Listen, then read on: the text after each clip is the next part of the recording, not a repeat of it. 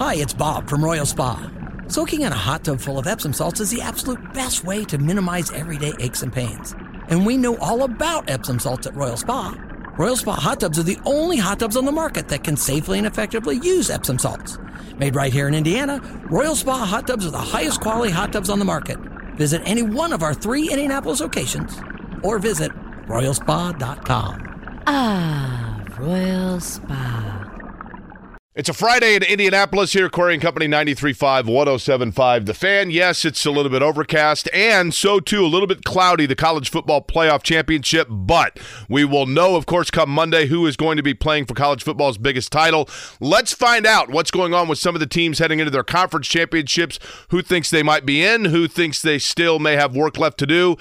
Let's go ahead. Jimmy, if you could, please, please put your tray in the upright position and make sure that your seat is upright as well because we're about to go around the globe on a two minute drill.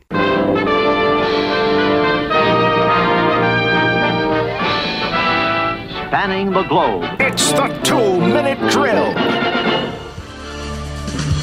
We'll land first in the Lone Star State. Fort Worth Star Telegram, Mac Engel, Mac, Texas, taking on Oklahoma State Big 12 Championship. Big question is Is there anything for Texas to worry about with Oklahoma State? Hell yes. Oklahoma State has won six of the last eight in this series. Cowboys are 2 0 against Texas uh, when Texas is coached by Steve Sarkisian. And Oklahoma State is the crazy uncle who might show up at Christmas sober. And if he's sober, they can win this game. Mac, if Texas takes care of business but chaos reigns, Alabama beats Georgia, and the committee picks Alabama over Texas despite the head to head advantage, what's the reaction in Texas? Do you remember January 6, 2021?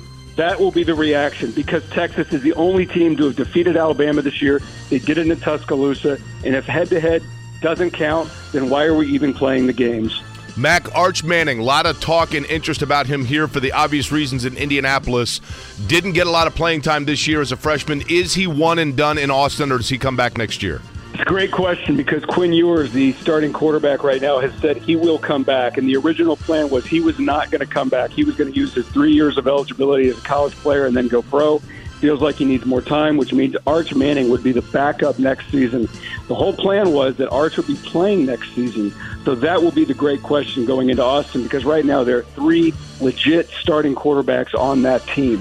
One of them is going to leave and maybe two, but I think I think Arch is going to stay and play in 2025. Mac Engel, Fort Worth Star Telegram. Appreciate it. Anytime. Jon Chuckery, 92-9, the game in Atlanta. Okay, John, Georgia has been obviously the king dog in college football. Question is, is this must win for the Bulldogs, or do they still get in the playoffs if they don't win the SEC championship? I think the only team uh, that's a lock for the playoffs right now is Michigan. Um, but I do think even if Georgia loses, and their only losses to Alabama, they will find a way in the playoffs. If Alabama is able to win, what are the chances in your mind they actually get that ticket punched and leapfrog some teams, or do they fully need chaos to reign? Well, you know, listen, it's always hard to deny an SEC champion, right? I mean, I don't care, and especially when you have the cachet that Alabama has. So I think Alabama would find a way in, but I will tell you, if Florida State wins, and that's the real wild card, there's no way they're going to leave an undefeated Power Five champion out of the playoffs. Last question, John. Crazy as it sounds, Georgia, because they have won so many games convincingly, are they battle tested enough to be able to dig down if this comes down to a final possession game with Alabama? They have been challenged over the last couple of years, but they are the best program. They are the best team. Um, they have one of the better quarterbacks uh, in the country. They are ready to roll. And by the way, their coaching staff is outstanding. So there will be no issues as far as that goes. Jon Chuckery, 92.9 the game in Atlanta. Appreciate it. Thanks, buddy. Scott Dochterman writes for The Athletic in Iowa City, Iowa. Okay, Big Ten championship, Scott, between the Hawkeyes and Michigan. First question simply is going to be can Iowa score enough points to hang? Probably not. It, it, really comes down to Iowa being able to withhold Michigan from scoring and keeping itself in the game. I don't see Iowa being able to win any kind of a shootout, and a, and a shootout for Iowa is anything north of about 17 points. So it's going to have to be keep it very low scoring, good defense, special teams, field position, and give themselves a chance to win in the fourth quarter, and it's going to be defense first. Scott, is there a sense of really enjoy this amongst the Iowa fan base, given the fact that, in my mind, they're probably not getting back here anytime soon with the expansion from the Pac 12, or am I overreacting to that? Probably a little overreaction. Simply look at USC and UCLA and their seasons, and everybody thought they would be fighting for the New Year's Six, and instead they're fighting for the dumpster. So I, I really think that this is um, a situation where Iowa fans are very excited to be here. Uh, the challenges are going to become from more within, with maybe potentially more Michigan, Ohio State rematches, or Penn State getting in there once in a while, and then of course one of the West Coast teams. But overall, I think people are excited. However, uh, they also realize that this is a monumental task, uh, one much more difficult than the previous trips to Indianapolis. So we'll speak to their strengths real quick, Scott, talking about Iowa. Do they have the defense to corral Michigan the level they're going to have to? The only way they can do that is if they can keep them off the field a little bit on offense, and that's move the ball, get a couple first downs just on every single possession, and keep the defense off the field. And yes, they have the potential to be in the game, but probably not to win a four quarter fist fight. Scott Dochterman, the Athletic in Iowa. We thank you. Thanks. Austin Meek, the Athletic in Ann Arbor, Michigan, talking about the Wolverines. Austin Big Ten Championship taking on Iowa. Jim Harbaugh back. Does it change in any way, shape, or form the game day approach or the way the Wolverines go about what seems to be, on paper, a lopsided game? Well, I think everybody at Michigan feels a sense of relief with Jim Harbaugh being back on the sideline. It just feels like everything's back in place again. It certainly didn't seem like Michigan missed him a lot in that game against Ohio State. Sherrone Moore stepped in as the acting head coach and pushed all the right buttons in that game for Michigan to get a, a huge win that has kept them in position to make the playoff and pursue a national championship. But I, I think I think you'll see everybody around the Michigan program just feel a little bit more comfortable, a little more like everything's in order with Jim Harbaugh back on the sideline. Is it must win, or was the Ohio State victory enough to solidify Michigan in the playoff? My personal feeling is that Michigan probably gets in even if they lose to Iowa, but I don't think they want to find out because losing to Iowa would not be uh, would not be the way any team wants to go into the college football playoff. Uh, and if Michigan somehow finds a way to lose this game to a team that really really can't score, uh, that would be a pretty a pretty uh, a pretty shocking outcome, and uh, definitely not the way that Michigan would want to uh, finish its season going into the playoff. Austin, I'm taking you down a path of degeneracy here. Is Michigan's defense good enough to keep Iowa out of the end zone? Their team total, Iowa's team total, is six and a half when the week started. Did Michigan complete that and only hold them to field goals? is Michigan's defense good enough? Is Iowa's offense bad enough? I, I think probably both. Yeah, I mean, uh, I, I picked Iowa with nine points in my prediction today, and I was kind of like, I don't know how they get to nine. Uh, they might need a couple safeties in there somehow, but uh, yeah, I, I mean, I will really be surprised if Iowa scores in double digits in this game because Michigan's defense has been has been good all season, um, and Iowa just you know has not been able to has not been able to score, has not been able to sustain drives, and that's a, that's a pretty bad combination. Austin Meek, the Athletic in Ann Arbor, covering Michigan. Enjoy the city while you're here at the Big Ten Championship. All right, thanks, guys. Appreciate it. Taylor Tannebaum, ACC Network, Florida State and Louisville. Big question is this, Taylor, and that is Florida State backup quarterback Louisville. We know that obviously Jeff Brohm can draw up crazy plays. Do the Cardinals have enough to wreak havoc on Florida State? They absolutely do. The Cardinals, they've proven this season what they can do with transfer quarterback, a senior leader, Jack Plummer, five year guy in college football. They have running backs, a stable. It's not just Jawhar Jordan anymore. Isaac Guerendo has really emerged as a one two punch there in the backfield. And they've got a defense to complement it. They have 30 sacks on the season. They will get after the quarterback. The thing for Louisville, though, is turnovers, you guys. They have an incredible margin when they're winning, a plus eight turnover margin, minus five in their two losses this season. So that will be the difference for Louisville, not turning the ball over to a stingy Florida State team that does not give up the pigskin at all, nearly at all this season. Taylor, do you trust the committee that it's win and get in for Florida State, or do they need to overcompensate and win this thing nicely? I trust the committee. I do trust the committee in the history of the BCS and the college football playoff that is 25 years. No undefeated team has ever been left out of a national championship or in the college football playoff conversation, a final four. That does not include an Auburn team back in 2004. There were three undefeated teams, so nearly obviously one had to be left out. But if history repeats itself, Florida State will be in. The object is to win your games. The object is to win a conference championship.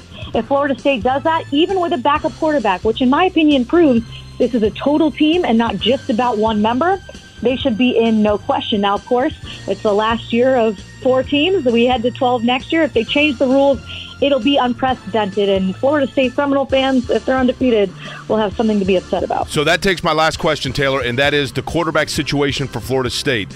Are they reliant too much on the quarterback, or do they have enough balance to offset where now they don't have their starter that led them for the vast majority of the season? It would be ideal to have Jordan Travis out there with his years of experience. Obviously, he commands his offense very well, but they can do it. They proved it last week with Tate Rodemaker at quarterback down there in the swamp against their biggest rival in Florida.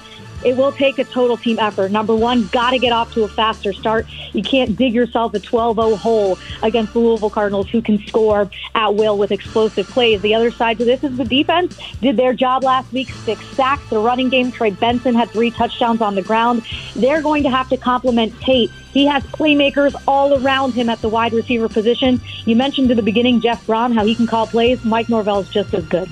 Taylor Tannebaum, ACC Network, by way of WTHR in Indianapolis. Always appreciate it.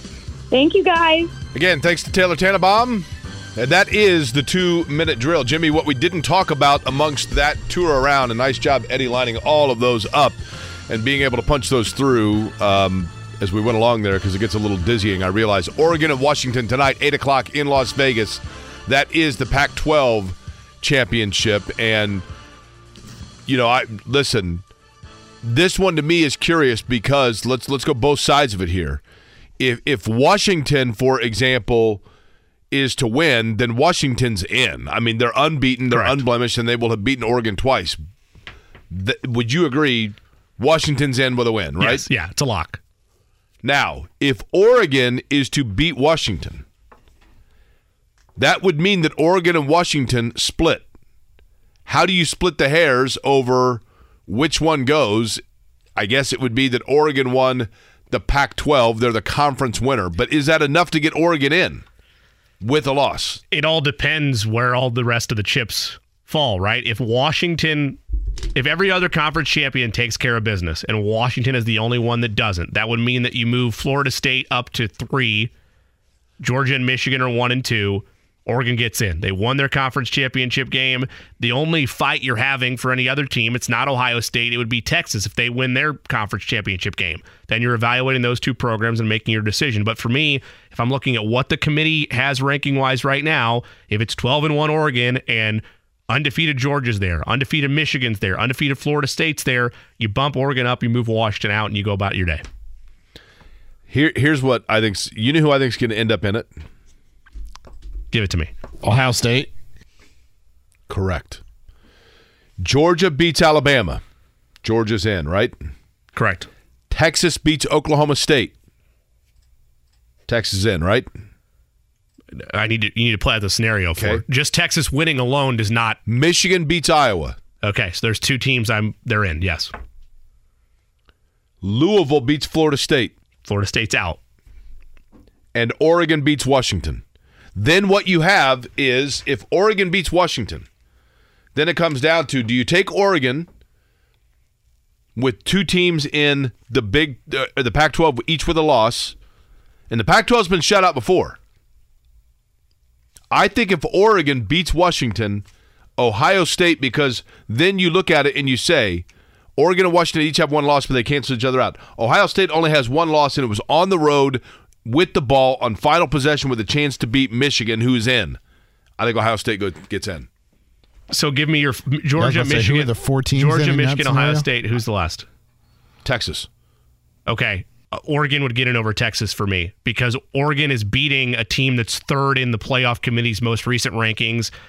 I don't care if Texas There wins is- by 30. There is truth to this. In that scenario, what hurts Texas, ironically enough, is that scenario that I just laid out for you has Georgia beating Alabama, which thus demerits Texas's best win a little bit more. Right. So I agree with you there.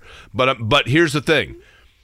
By the way, if Texas, if Alabama beats Georgia, and this is a take by a couple of different people, I'm not unique in this. If Texas wins and Alabama beats Georgia, head to head should matter. Alabama sitting at home as an SEC champion. That's not going to happen, but that's what should happen. Otherwise, what are we doing the regular season for? I, I am a firm believer in this. I Then by that believe logic. Shouldn't Alabama be in over Georgia? Well, I I haven't given you my saying- final four in saying that scenario. Alabama I'm talking Georgia about would be out.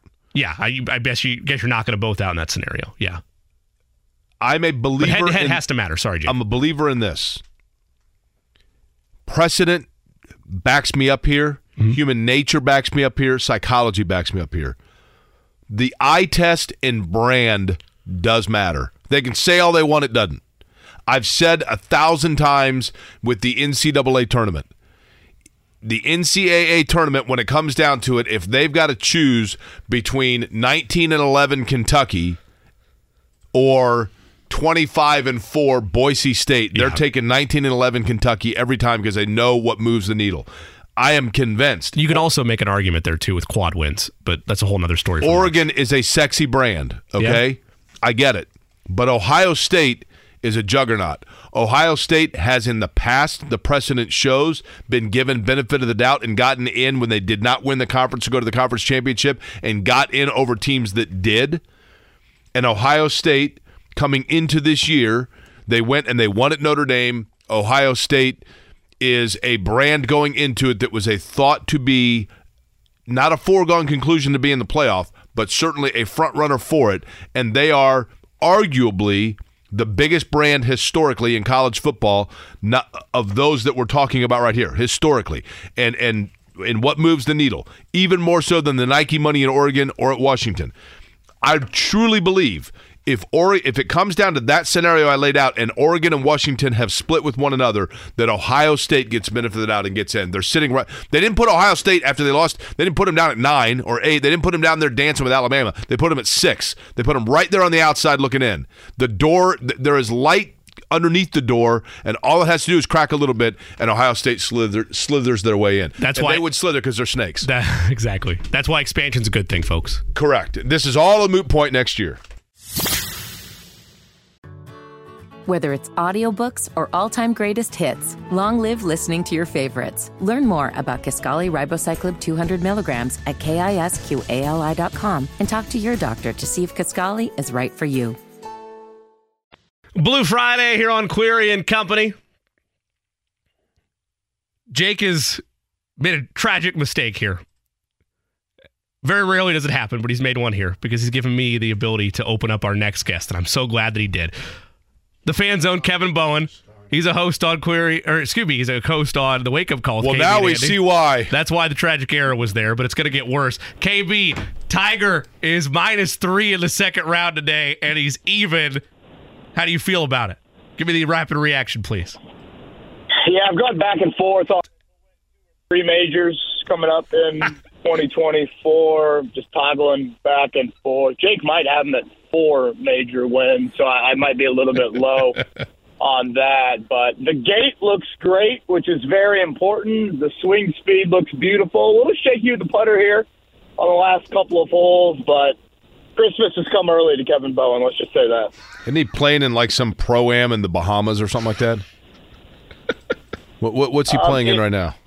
Yeah, it is a smaller field event. Uh, I don't know that the location particularly matters. He's beating several major champions if you look at the leaderboard right now, and it's a very, very respectable effort uh, out of uh, Eldrick. So I got I got a really buddy, my buddy Dave Scott from North Central, year below me. He won some tournament, some pro am in New York or something a year ago. So he got to go down to that deal, and he's playing in it, and he's shooting, sending me video constantly of Tiger Woods, uh, borderline restraining order level stuff from Dave. But he's all he's all giddy with you guys. I you, I can just get you guys like in a group text if you want. You guys can all salivate together. That'd be cool. Are you going to be in it or no? No. Oh, okay. I was going to say, yeah, go ahead, Dave. 317 441 3968, please. it's okay. I will. I'll incorporate it in, and I'll have him send all the shirtless videos of Tiger Woods. So it's becoming Mhm, awkward. Yeah. Well, you know, sh- shirtless with Micah Shrewsberry, shirt with, shirtless with Tiger Woods. You've certainly seen that before. I. I'll tell you what. That of the times we had, Kevin, and we had a lot of fun in the morning with with me, you, and Mark. But the time that you came in with no shirt on. Passing out donuts. Although Sam Fritz was in that day, that was the last time I think Sam Fritz sat in with us. Go figure. Uh, and you were shirtless because you were excited about Michael Shrewsberry. Speaking of that, and I have not looked, so I apologize. Uh, how have things gone so far for the Notre Dame men's basketball team? Uh, it is a rebuild, uh, to say the least. It is a rebuild. They lost to uh, Western Carolina at one point um, this season. Uh, they did beat Oklahoma State, which I think they're god awful actually this year. But I was happy to see they beat a Power Five team. And then the other night they lost to South Carolina. That was undefeated South Carolina, to be fair. Um, but yeah, it is a. They, ESPN will flash up the graphic every game. They lost 99% of their minutes scoring, rebounds, and I think only 98% of their assists. So uh, they really moved the basketball very well. But they've gotten before we get into the Colts, they've gotten pretty good play, have they not? Talking about Notre Dame from Mr. Basketball, right? Yeah, he actually broke LaPhonso Ellis's record on opening night. I, I thought Chris Thomas might have had the record for most points uh, for a freshman in his debut. Yeah, Burton had like 29. So, uh, yeah, he's everything I got at point guard. And, I mean, to be fair, he, he's had some inconsistent shooting nights, to say the least. But, um, yeah, he's about all they got from a point guard creation standpoint. Kevin, in terms of the Colts, we will flip to that. You know, the, the stage is set for them nicely to finish here and put themselves to maintain in wild card position because their schedule is such that they're going to get the chance you know when you when you got the Raiders, you got the Bengals, you got the Steelers, which you know now is going to be a Saturday game at 4:30 on the 16th. You got the Texans. You know they have a chance to obviously land blows against the teams that theoretically are going to be hanging around with them towards the end of the year for that wild card. But one game at a time. So we'll begin with Tennessee. We'll start with just the health standpoint. No practice on Wednesday. They did walkthroughs. Where do things stand right now for Indianapolis from a health standpoint? Yeah, uh, pretty healthy, I would say. Juju Brents will miss game number five. It's actually six straight weeks if you incorporate the bye. So and that's obviously a bummer uh, when you talk about the short term. It's certainly a bummer when you talk about the long term and trying to get him reps. And unfortunately, he's had such an injury riddled season. Uh, and then obviously Jonathan Taylor is out for this game. Uh, but that's it. Ryan Kelly looks like he'll make his return. Uh, Drew Ogletree, who I kind of want to see a little bit more of. You know, tight end group has been very inconsistent, and no one's really taken a stranglehold atop that depth chart at all. Uh, I, I'd kind of like to see Ogletree string together about a month or so of games and see what he could show. Uh, and Tennessee, you know, they are actually pretty healthy as well. I, I believe their injury report. I, I don't think they had uh, anyone, no one of note really miss a practice. I think Will Levis is a little bit banged up, but they should be in pretty good health uh, entering Sunday. So yeah, Colts uh, all in all. Uh, Brents Jonathan Taylor was the only two guys that James Steichen ruled out about an hour ago. Kev, is this the game that we'll look back on if the Colts falter and Tennessee takes care of business? Of man, I wish Grover Stewart could have been there. Yeah, it's a great point, Jimmy. Um, I, I honestly, I, I go back to even that first game that Grover mentioned that that Grover missed. Um, you know, that was the Cleveland game, and if you remember, on the I think it was the third play of the game, Jerome Ford right at the gut, uh, like on a third and two, ripped off like a 65-yard touchdown, and then at the end of the game, amidst all the chaos with the officiating, you know, it, it still was a fourth and goal, and, and and they ran it, you know, up the middle, and Kareem Hunt got in the end zone. So, I think I go back to that opener, um, or I guess the Grover Stewart suspension opener, and think back to that game because if you look at the standings, you know, Cleveland is right ahead of you right now. Had you won that game, you would be a spot ahead of Cleveland and would have the tiebreaker over them as well. So um, certainly this is one that you know when you look at the Colts' run defense, it's incredible. I mean Grover Stewart. I I, don't, I think Jake asked me maybe last week. I mean he's done uh, in a way getting busted for you know whatever he got busted for. It's actually probably worked out pretty well for his uh, market value in free agency because boy does he mean a lot to the Colts and. Uh, yeah, that's a big difference from the first matchup. You know, you absolutely stuffed Derrick Henry in that first game uh, three yards per carry, I think it was for for Henry, and Grover, of course, played in that game. So I do think that's a big, big factor, and honestly, probably you know part of the reason why I think Tennessee will equal one out here on Sunday. Game one between these two, between the Colts and the Titans, Kevin, we saw, you know, obviously Anthony Richardson was in that game, then Gardner Minshew, but a lot of Zach Moss that game. 23 carries, 165. Does, does Indianapolis, do the Colts change game plans going into this, or do they kind of go under the theory and the philosophy of, hey, it was only a seven point win, but a win's a win. If it ain't broke, don't fix it. Do we see similar schematic design of what we saw from game one?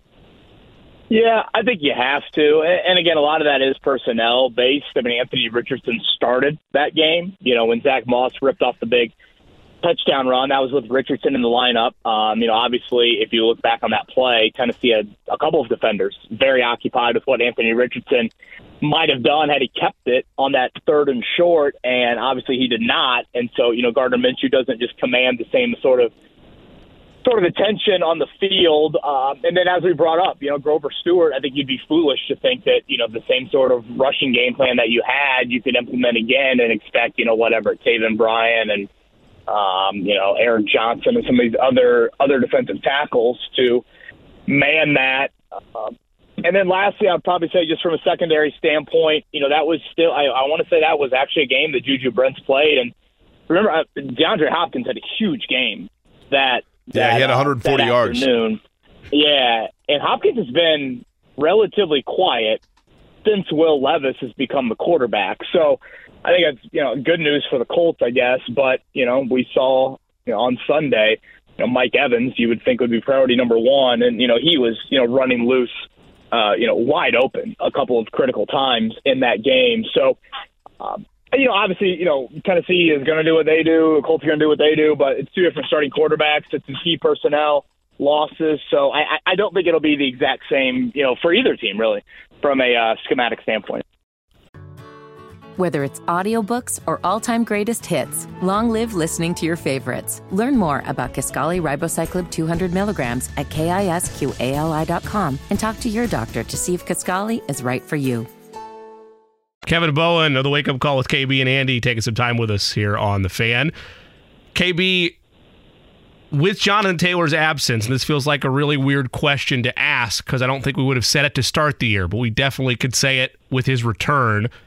Where does the passing game, if at all, take a step back when it's Zach Moss in there instead of Jonathan Taylor? Hmm. Um. I mean, my, my pro- probably nitpicking a little bit here, probably a little bit too. I, I, I guess to answer it, I don't really know significantly. Obviously, Taylor's more of a home run hitter, so I, I guess if you want to go off that, you know, maybe it keeps a safety or two a little bit, I don't know, closer to the line of scrimmage. Um, and the answer could be it doesn't. Like if you feel like it's not impacted by it, I just feel Yeah, like I- that I- the pass catching's been there for Taylor this season at times in ways that it it was in spurts right a year ago. Yeah, and- I'll be honest, Jimmy, I, I feel like they they could and should use Taylor more in the passing game. Um, I don't believe he had a catch last week or even a target. And to me, he's just a dynamic guy in space that you know he's hard to tackle. I, I would think you would want to utilize him in that role.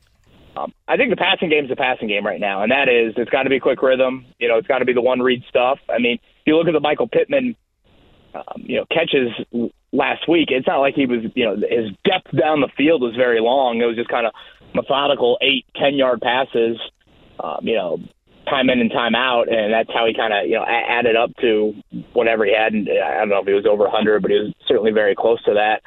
Um, so I just don't see this. I mean, maybe you can dial up a deep shot to Alec Pierce, um, but still, I, I think this passing offense, for the most part, you kind of know what you're getting with that. Now, Tennessee, again, we talk about personnel. You know, Kevin Byard, one of their more veteran defensive players, he was traded a few weeks ago. He played in that first matchup. So, you know, do you feel the need to maybe test somewhat of a new safety back there? Um, maybe that's something that you do. But I, I don't know if it's an overwhelming difference with Taylor or without Taylor uh, with Moss in there with that passing game. Kevin Kevin Bowen is our guest, by the way. You hear him every morning, of course, with the wake up call with Kevin and Andy on this radio station from seven to ten a.m. Um, how has let's go back to Kevin camp, okay? When you know late August and and into the regular season. How has Shane Steichen changed, if at all? I mean, I think we forget because he does. I had mentioned earlier this week, he looks and feels the part. You know, he just seems to be very in control of how he wants to go about things. He doesn't seem to be overwhelmed by moments. You're around it probably closer than I, obviously, by going there and doing the pressers and, and things like that. Has he changed at all in terms of his approach, his uh, his learning, etc., over the course of the season? You know, when you said go back to training camp, I thought you were going to bring up that day I picked up the animal dung. Yeah, I remember that. Yeah, you thought it. You, so we get out there. It's like six forty-five in the morning, six fifty, whatever. We're on at seven, and, and and you say, "Boy, that's a really resilient clump of grass clippings." And I said, "No, I'm I'm pretty sure that's like coyote dung. No, no, no, that's grass clippings." And we're doing the show, a- and and you were transfixed on it. Quite frankly, you were obsessed with it. And I kept telling you, "No, no, no, that's." The, and then you went over, and the next thing I know, um, you're picking up poo with your bare hands, right? Yeah, well, uh, to be fair, I did get a napkin. I, I didn't go straight up bare. That matters. Not That matters.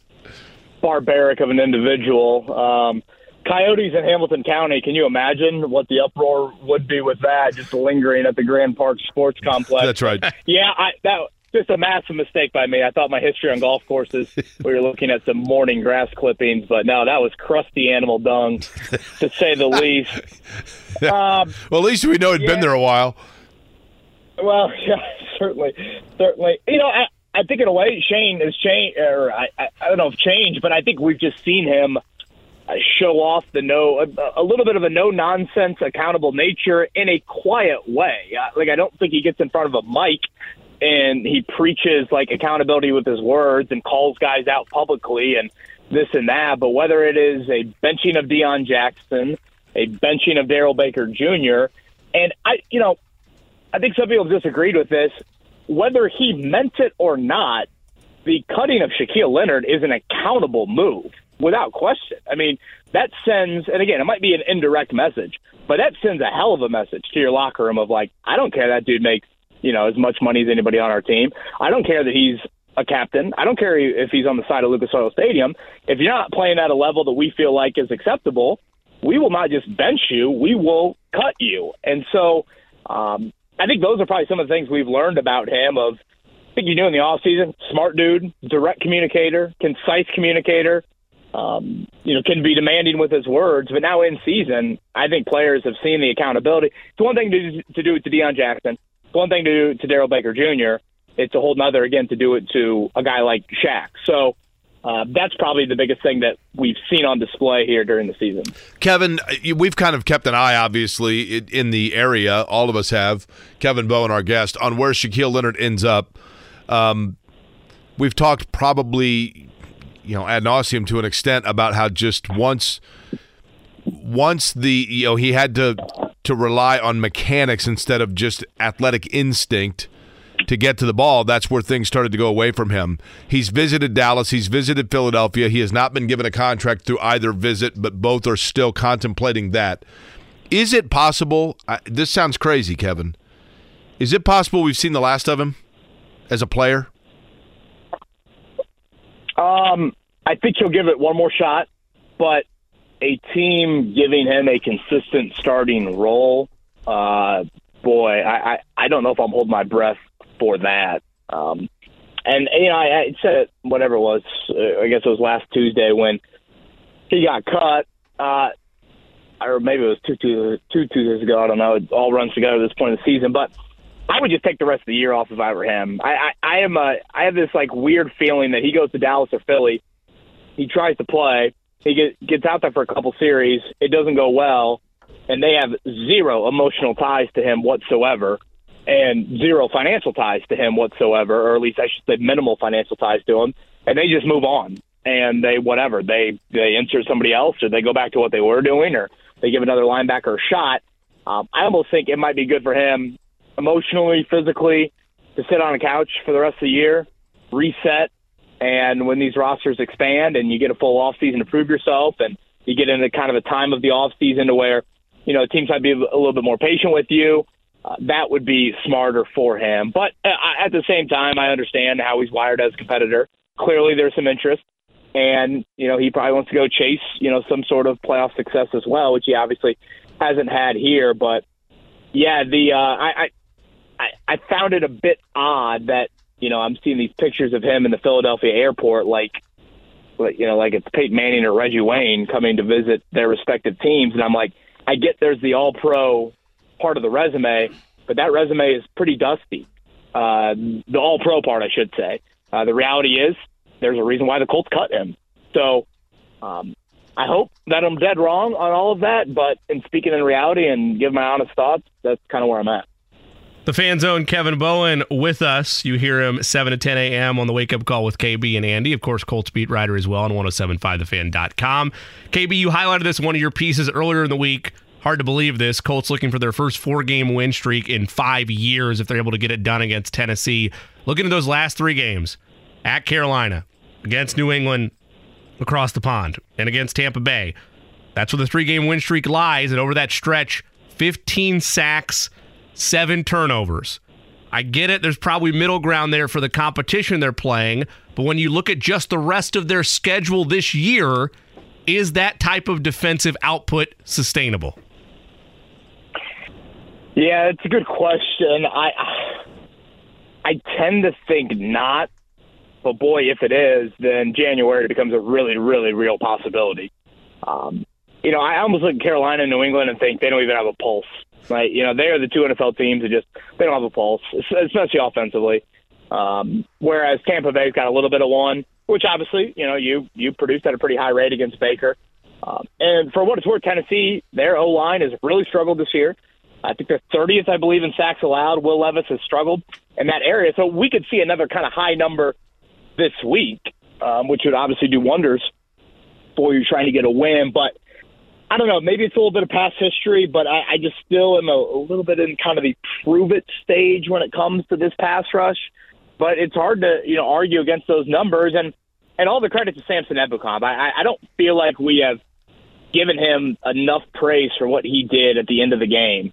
Um, you know that is a play that this team did not do last year in trying to close out wins over Philly and Washington or Houston the final week of the season. They didn't do it against Philip Walker back in uh, you know, whatever that was, mid October. And sure, there were, you know, some officiating that obviously impacted it, but, you know, you still let the Browns drive 60 some yards before the officiating crept into it. Uh, but, uh, you know, Mathis and Freeney, I mean, they would salivate over those opportunities. You got a seven point lead, two minutes to go, and you're asked to go out there and close the game. And what an opportunity for your defensive line. And Ebukam not just, you know, doesn't just beat any left tackle. Tristan Wirfs, one of the best left, left tackles in football. And he beats him you know, easily on that third down and has a huge strip sack. So, you know, maybe more than the sheer numbers, just that play when you needed it the most to not only make the sack, to make the strip and close out that game. Um, I do feel like Samson Ebukam deserves a whole lot of praise for that. Kevin, I'm sure you talked about this a lot. I wanted to, to conclude with this because it's somebody that you worked closely with in your covering of the Colts. Um, the Frank Reich situation in Carolina. I look at that with Frank Reich being let go and I think it's interesting. Somebody pointed this out to me. The two coaches this year that did not make it the totality of the season before being released are the two guys that Chris Ballard essentially hired, right? Josh McDaniels and then Frank Reich uh, to coach the Colts. But in Reich's situation, I kind of don't put that on Frank Reich. I, I think he was given a quarterback that was not his first choice, and that speaks more about Carolina than it does Frank Reich. Your thoughts? Yeah, I think that's probably a good way to put it. Uh, you know, David Tepper seems wild. Um, seems like he makes Jim Irsay look tame in some situations. Honestly, Frank Reich could probably write a hell of a book on working for Jim Irsay and David Tepper, um, albeit very short with, with with Tepper. But I always, I mean, to me, C.J. Stroud just screamed Frank Reich type quarterback. You know, with how obsessed he is with accuracy and. You know, I'll never forget the Stroud quote at the combine and calling himself a ball placement specialist. And you know, I think we all saw the clips at Ohio State's pro day of how Frank Reich was reacting to C.J. Stroud and all that. So I, I was a little a little confused by that. Um, and you know, for what it's worth, it seems like David Tepper, like this is just how he owns. Uh, he owns the MLS franchise down there in Charlotte, and they are on in the second season of existence of the whole entire franchise. They're on their third coach, and they've made the playoffs. So it's not like they've been 0 and whatever 20, and he's just firing coaches. Already on your third coach in the second year of existence, and you make the playoffs. That's quite the feat. So, um, you, you know, I think you could easily say, you know, Frank Reich wouldn't have worked out in Carolina. That's fine, but uh, to just all of a sudden cut ties after, you know, whatever three months seems a bit quick on that plug. And I hope Frank can find, you know, uh, honestly, I think marrying kind of his two passions in life, and that's football and that's religion. Um, you know, I think he's a really faith-based individual, and um, I, I would think he could do something in this kind of next professional chapter of kind of marrying those two things. Because I, I think he said earlier this week that, in all likelihood, this is the final NFL-specific chapter for him. Kevin, last week, 13 targets for Michael Pittman Jr. He's been right around 12 to 13 when you look game by game this year. But Josh Downs also gets 13 targets, I believe, a, near a season high for him there, if not outright a season high. When you look at those two and the rest of the Colts receivers, if they are relying on the passing game at times over this stretch, is that the mix it should be? Pittman Jr. and Downs are your top target getters, and then a sprinkling along the rest of the offense, or is that too much with two guys? No, I think that's probably accurate. I mean, like I was saying to you guys at the start, I, I I'd be curious if you gave Drew Ogletree a handful of targets a game, what that looked like. Um, obviously, he's missed several weeks now, so he he probably doesn't slide right back into that role. And I do think a healthy Taylor deserves multiple touches in the passing game as well. Um, but yeah, I would say hovering around double digits for Pittman and Downs makes sense. And with Pierce, I know Minshew's arm is not there, but you know, might have been Carolina. I don't know, maybe it was New England you know, he had Pierce on a bit of a deep ball, uh, and Minshew just overthrew him. I, I still think with how defensive backs panic, and hell, we saw it last night in the Thursday night game, and with how pass interference is called, I, I think dialing up just a couple of deep shots a game to Alec Pierce, even if you are not sold on Gardner Minshew's arm, I mean, DBs just trip over themselves and they throw a flag. So I, I think that is something, especially Tennessee. We, I mean, we saw some big pass interference penalties go for the Colts against Tennessee in that first matchup, particularly on that final drive that milked the clock there in the fourth quarter. So uh, I, I still think taking a couple shots down the field to Pierce uh, during a game makes some sense as well. Whether it's audiobooks or all-time greatest hits, long live listening to your favorites. Learn more about Kisqali Ribociclib 200 milligrams at kisqali.com and talk to your doctor to see if Kisqali is right for you. Evan, Jimmy's going to make his debut at Lambeau this weekend. Any advice for him? You've been there. Ooh, wow, Jimmy Cook. That's awesome. Uh, I love the non-corporate feel to it. Um, I mean, it's just football. I hope the weather looks. I I, hope it's awful. Oh, I want all of that. Jimmy? Yeah, it, there's snow in the forecast now. Yeah, if we're doing that. it, I That's want the the, whole full deal, frozen right? tundra. Yeah. Yeah. Sunday Yeah. night under the lights. Yeah, let's go. That's all. Yeah, the Colts played there. I want to say it was like early November. Jordan Todman took the opening kick back for a touchdown, if I remember correctly, and it was a beautiful day. And I was so part of me was kind of pissed, to be honest with you. Yeah, you want like That- that- snowballs flying around, the whole deal, right? Yeah. Yeah. Oh, yeah, I want to. Yeah, I want to see people shirtless and you know, ten degrees. Uh, so I did not get that whatsoever. Uh, but yeah, have a, have a blast. I mean, the town is, uh, you know, it feels a little bit like a college town. I It's like think. Terre Haute, yeah. Yeah, I uh, and, and one of the wilder parts is and I, I don't know if Green Bay has built a hotel capable of it since then. I want to say that was like 2016 the Colts played up there. Uh, but yeah, because I think next year they go back up there. Uh, the NFL teams stay in. I think it's Appleton. I believe is the closest Correct. city that has a hotel capable of housing an NFL team. So I mean that that was just kind of a little wild travel you know element to it all. So you're saying that since our Airbnb is in Appleton, that my uh, Chiefs family should try to hunt down Andy Reid and buy him a cheeseburger? Is that what you're saying? Like that's that's that's on the table now with where we're staying? Yes. Well, I don't want to, you know, I don't want any stalkerish arrests potentially happening here. for the Tiger Colts, Woods level uh, pictures. It wouldn't be hard to find him. Okay, all right. No, No, because I'm, I'm not saying because he's big. I'm saying because the town's small. It's tiny. It's the second day in a row now. You've walked treacherous game with uh with, with that big you. red and then poor Eddie. No, I'm telling you, it's because Appleton. There's, I mean, there's no, there's. No, I know, I know, There'd be like two places for him to go to get a cheeseburger. There is my is a hotel across the street now, KB. It might have been there before, but I think it's just a fan hotel because it's like right across from Lambeau. We tried to get in there, unfortunately, it was sold out. So Appleton will do a 30 minute drive into Green Bay and call it a day. I want nothing more than you and Big Red splitting continental Oh, man. Sunday morning together. That's right. Get Uh, your- you getting the frosted flakes, or uh, what'd you go? Oh, you went the you, you went the Froot Loops. Yep, Beautiful. Okay, got it. Hey, listen, those small towns, man. I told you IndyCar one time. I knew we were in a small town for the Iowa race when I looked over at the Super 8 and Helio Castroneves was checking in next to me. And I'm like, man, we are not in Des Moines, that's for sure. Kevin, enjoy the weekend, and we'll listen for your coverage Monday after the Colts and Titans game. Uh, you guys have a great weekend as well. Uh, Kevin Bowen joining us again. The wake up call with Kevin and Andy, seven to ten each morning here on the Fan.